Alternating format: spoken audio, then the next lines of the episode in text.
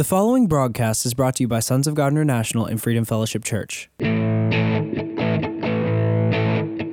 and welcome to the prophetic voice of our time, where we focus on the voice of prophecy, which is the testimony of Jesus Christ. Our host, Christina Sasso, is a senior pastor at Freedom Fellowship Church. Let's hear what she has to say to the body of Christ. God bless you for tuning in. Hello, this is Christina Sasso of Freedom Fellowship Church and Sons of God International, and you're listening to the prophetic voice of our time. So, this is the second pre recorded message concerning prophecy and the prophetic school. And I hope everything is well. I know that while me and Joshua are gone, there's a lot of wonderful things that are happening in this country and also upon the body of Christ. So, let us pay attention. Amen.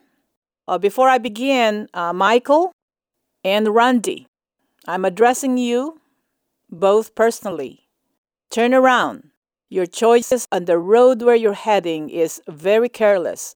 You need to turn around, okay? Turn around right now in the name of Jesus and uh, settle with God. Face your responsibility, and God will make a way. You think that you are cornered, you think that there is no hope for you. No, there is always hope in Christ Jesus. Amen? So turn around, turn around, son. Okay, we're going to continue in, uh, in focus of the prophetic, the heart of God, the will of God, the word of God, the plan or purpose of God, the voice of God, and the holiness of God. In Revelation 19:10, the testimony of our Lord Jesus Christ is the spirit of prophecy. God describes David as a man after God's own heart. David did not focus in his life, in his failings, or how to become a king. He allowed God to prepare him, and he was patient. Okay? Now let's go to Jonah, Jonah chapter 1, verse 1. Here is a prophet who knew the heart of God, but he did not have the heart of God. So for you and I, we have to know the heart of God at the same time, endeavor to have our heart after his own. Amen? Okay. Jonah chapter 1, starting with verse 1 in NLT. The Lord gave this message to Jonah, son of Amittai Get up and go to the great city of Nineveh. Announce my judgment against it, because I have seen how wicked its people are. But Jonah got up and went in the opposite direction to get away from the Lord. And you know what happened? He got swallowed by a fish for three days and three nights. And, and finally, he repented, and uh, the fish spew him out to the city of Nineveh. So Jonah finally went to Nineveh and pronounced the judgment of the Lord. In Jonah chapter 3, verse 6, when the king of Nineveh heard what Jonah was saying, he stepped down from his throne and took off his royal robes. He dressed himself in burlap and sat on a heap of ashes. Then the king and his nobles sent this decree throughout the city no one, not even the animals from your herds and flocks, may eat or drink anything at all. People and animals alike must wear garments of mourning, and everyone must pray earnestly to God. They must turn from their evil ways and stop all their violence. Who can tell? Perhaps even yet God will change his mind and hold back his fierce anger from destroying us. When God saw what they had done and how they had put a stop to their evil ways, he changed his mind and did not carry out the destruction he had threatened. Remember, remember what we discussed in the previous program. If you missed it, we are on Spotify or you can go to our website, sogmi.org, and listen to it. Amen? It is the will of God that all men shall be saved. Ezekiel 33:11 God does not enjoy the punishment of the wicked. Okay. And of course, God was merciful, but Jonah was very unhappy. He hated those people, and uh, they have been very cruel to his people, and he wants them destroyed. He wanted them destroyed. Okay. In Jonah chapter 4, verse 1, this change of plans greatly upset Jonah, and he became very angry. Verse 2 So he complained to the Lord about it. Didn't I not say before I left home that you will do this, Lord? That is why I ran away to Tarshish. I knew that you are merciful and compassionate God, slow to anger and filled with unfailing love. You are eager to turn back from destroying people. Just kill me now, Lord. I'd rather be dead than alive if what I predicted will not happen. So much drama. So Jonah is about what he wants, and he wants the Lord to follow and to give him what he wants instead of him following the Lord. This is kind of some some of the people here now. They want they want somebody to die. They want the political leaders to be destroyed. You want them to go to jail. And and they wanted they wanted America. They wanted California to fall. I mean, hello. What if you're living there? You have a different set of rules. So uh, Jonah Jonah said, Just kill me now, Lord. I'd rather be dead than alive, if what I predicted will not happen. So da- down to verse 10 and 11, the Lord confronted Jonah. Then the Lord said, You feel sorry about the plant, though you did not nothing to put it there. Remember the broom tree? He was waiting on top of the hill, hoping that God will still destroy the city of Nineveh. And then the sun went up and it was scorching heat and god allowed the broom tree to give him shade and then the broom tree died and jonah was upset. Look at him. God took care of him when it was so hot but he doesn't want god to be merciful on others. Double standard okay? Jonah chapter 4 verses 10 and 11 then the Lord said, You feel sorry about the plant, though you did nothing to put it there. It came quickly and died quickly. But Nineveh has more than 120,000 people living in spiritual darkness, not to mention all the animals. Should I not feel sorry for such a great city? So Jonah knew the heart of God, but he did not have the heart of God. He didn't want to obey, he only wanted to obey when he likes the mission. Sometimes I ask permission to cry first, and then I'll obey him. I reason with him, but he always tell me. I tell God, "Come on, God, let let us discuss this." And he listened to me, and he listened to me because I, I quoted him a scripture. It was his idea, "Come, let us reason together. Let us discuss this, God." And he listened to me. And then afterwards, and said, "Christina, I'm a God who changes not. Guess who has to change? It's me. I have to change. And I'm glad He doesn't change. Amen? Okay. When uh, Oral Roberts celebrated his, I don't know how, how many years of anniversary, I was there. In the overflow area, in the hallway, outside and inside of that sanctuary, of that facility, you feel the presence of God it's amazing to me. And when he was there, he gave us books. He he signed them and uh, he gave us this book. At the back of it, he gave each and every one of us advice. It was a ministers' conference. Number one, he told us find the will of God. That's Oral Roberts. Number two, once you find the will of God, contend no more with flesh and blood. Don't listen to naysayers anymore just focus in obeying the will of God. Be in the perfect will of God. And then number three, and said, carry out that will, carry out that mission, follow that instruction, focus on it no matter what, pursue it no matter at what cost. If it will cost you everything, pursue it. And he knew what he was talking about. Amen?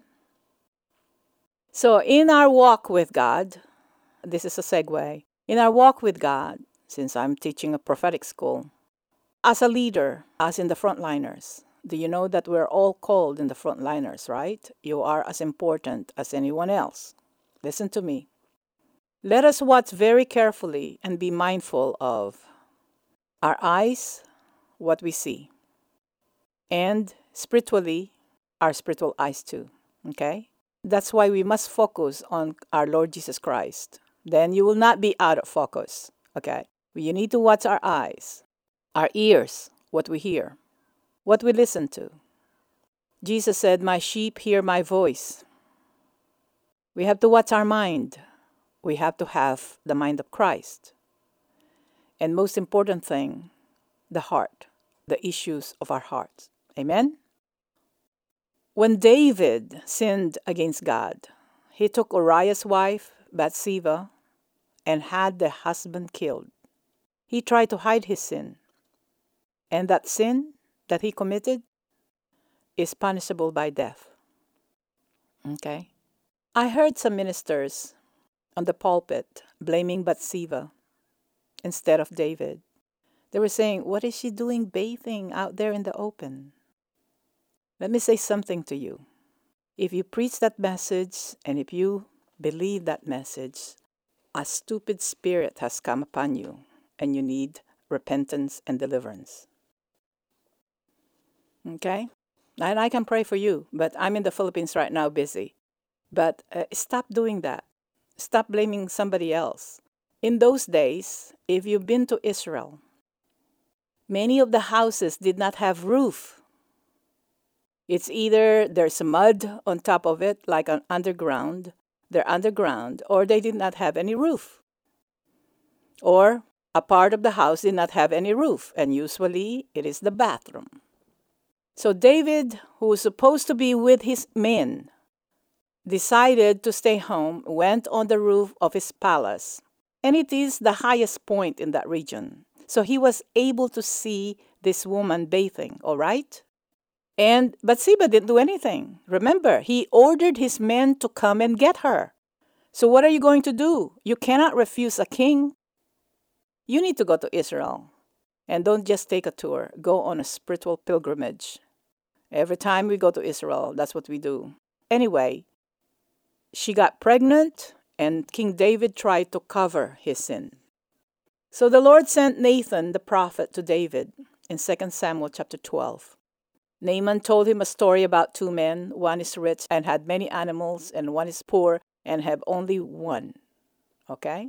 So in 2 Samuel chapter 12 verse 3, it says, The poor man owned nothing but one little lamb he had bought. He raised that little lamb, and it grew up with his children. Down to verse 4. One day, a guest arrived at the home of the rich man, but instead of killing an animal from his own flock or herd, he took the poor man's lamb and killed it and prepared it for his guest. David was furious, just like some people now. They are so busy pointing at other sins, and yet they are committing the same sin. Okay? So David was furious and said, As surely as the Lord lives, he vowed any man who will do such thing deserves to die. He must repay four lambs to the poor man for the one he stole, and having no pity. Verse 7 Then Nathan said to David, You are that man. The Lord, the God of Israel, says, I anointed you king of Israel and saved you from the power of Saul. I gave your master's house and his wives and the kingdoms of Israel and Judah. And if that had not been enough, I would have given you so much more. Why then have you despised the word of the Lord and done this horrible thing? For you have murdered Uriah the Hittite with the sword of the Ammonites and stolen his wife down to verse 13. Then David confessed to Nathan, I have sinned against the Lord. Nathan replied, Yes, but the Lord has forgiven you, and you won't die for this sin. That sin is punishable by death. But because he repented, the Lord forgave him, and he's not going to die. But there's repercussion, okay? Verse 14. Nevertheless, because you have shown utmost contempt for the word of the Lord by doing this, your child will die. David deserved to die, but God forgave him. But God did not absolve him for the repercussions of his sins. I mean, his entire family were affected by it. And an innocent child died because of that. Our God is a holy God don't abuse the grace. Don't use grace as a license to sin. Okay?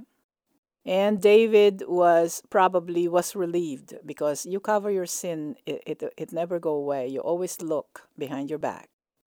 And David repented and he wrote Psalm 51. He went, listen to this, he went after the heart of God. David knew that God does not enjoy the punishment of the wicked, in which he was. He did wicked things. But David knew God is not going to enjoy punishing him. But rather they repent and live.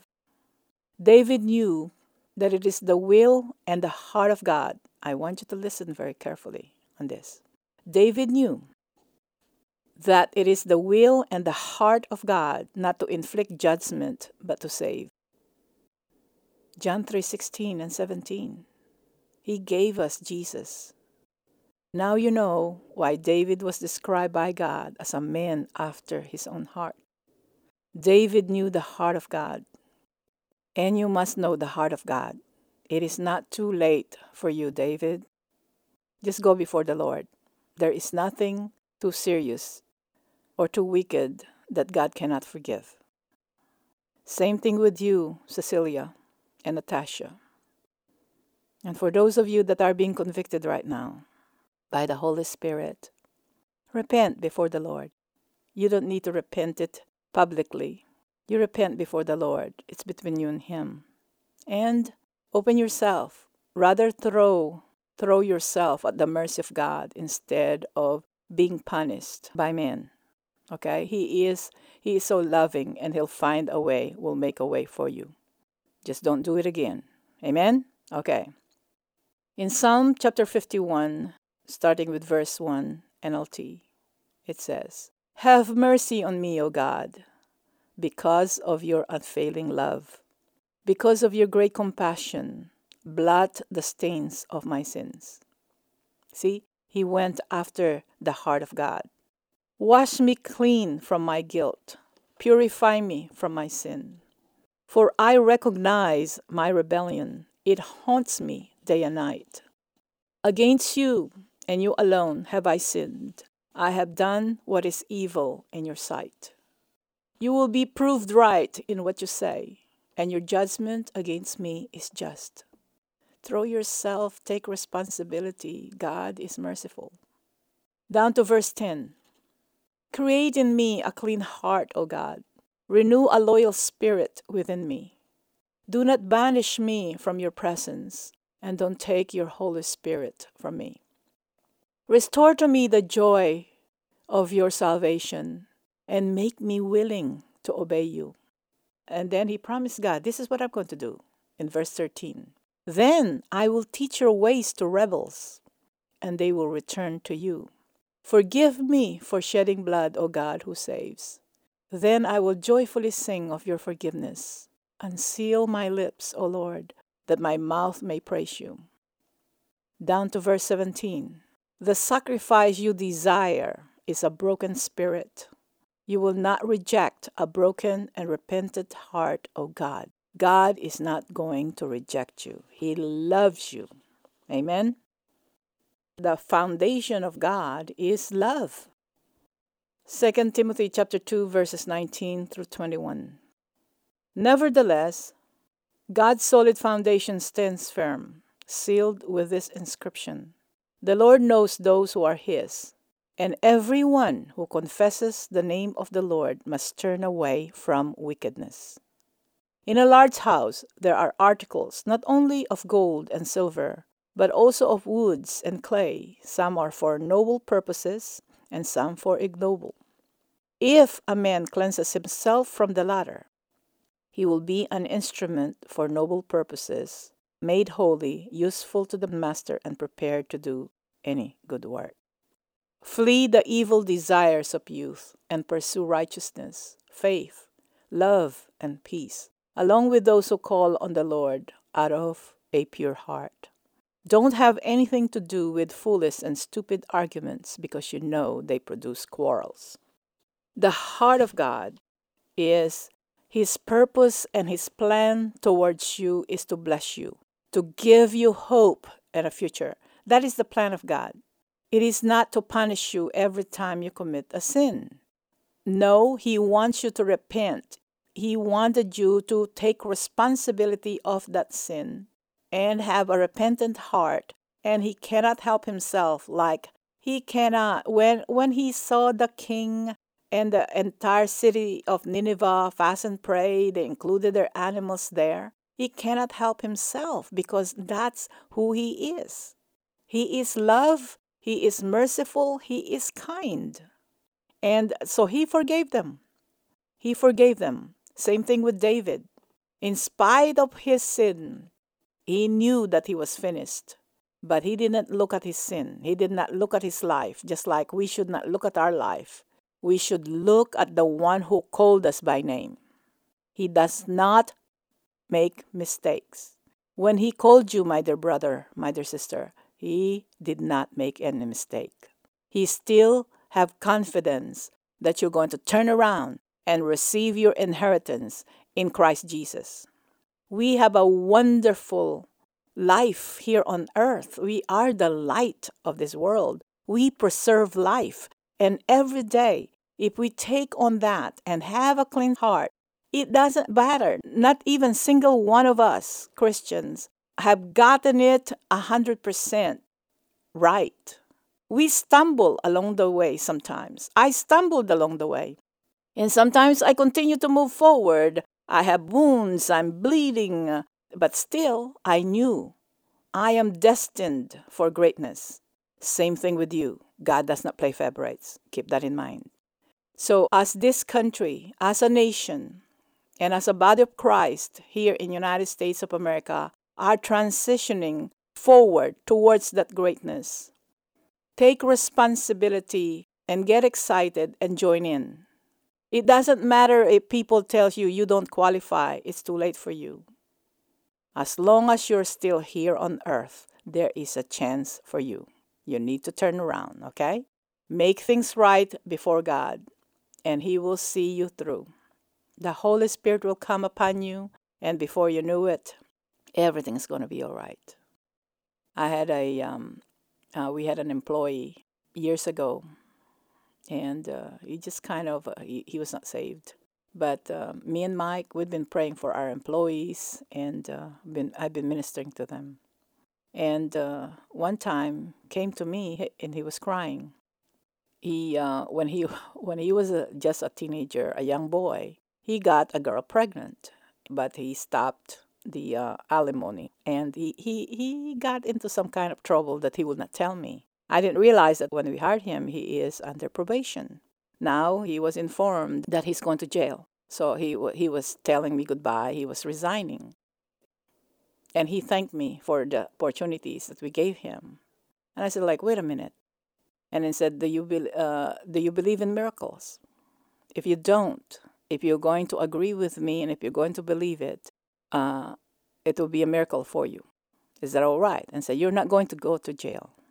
You're going to stay here working for us and I ministered to him, and and I asked for the uh, for the name of the uh, probation officer, and I prayed to the Lord for mercy, and and then he got saved. Okay, so I went into prayer, I went into prophesying, and and I sent a fax to the probation uh, officer, and I called him, and I asked God for a special favor, and I told the probation officer I can put him to work here and if I put him to work here, I guarantee you he's not going to commit any crime any longer. And if I have problems and said, I am going to report it and tell you, and then you can do whatever you want with him. And the uh, probation officer agreed, and I put him on some um, work. I taught him how to pray and said, this is, this is your criteria. You have to pray, you always do the right thing. And he never went back to jail. God is that merciful. After few, many years, after more than a decade, uh, I was at uh, the grocery store and there is somebody called out my name and he introduced himself. He was that man. And I said, My life was never been the same when you prayed for me and when you ministered to me. And I just want to thank you. And said, I always thought about you and, and Mike. That is the will of God. So you have another chance and for all, all of us who are waiting and think that we will never attain it. No. 2023 is a year of reset and golden opportunities are still open for us. Amen. God bless you for tuning in. Until next time. Thanks for tuning in. You've been listening to the prophetic voice of our time. We really hope you were blessed by today's episode. And if you were, we want to hear from you. You can call us at 210 695 1630, or you can email us at sogmi at outlook.com. That's S O G M I at outlook.com. And we really encourage you to visit our website, sogmi.org. That is S O G M I.org. That's where you can listen to previous episodes of this podcast and even support this podcast. We're supported by listeners just like you. So if you want to support this ministry, you can go to sogmi.org and hit the donate button. You can also send a check to P.O. Box 1579, Helotes, Texas 78023. Again, that is P.O. Box 1579, Helotes, Texas 78023.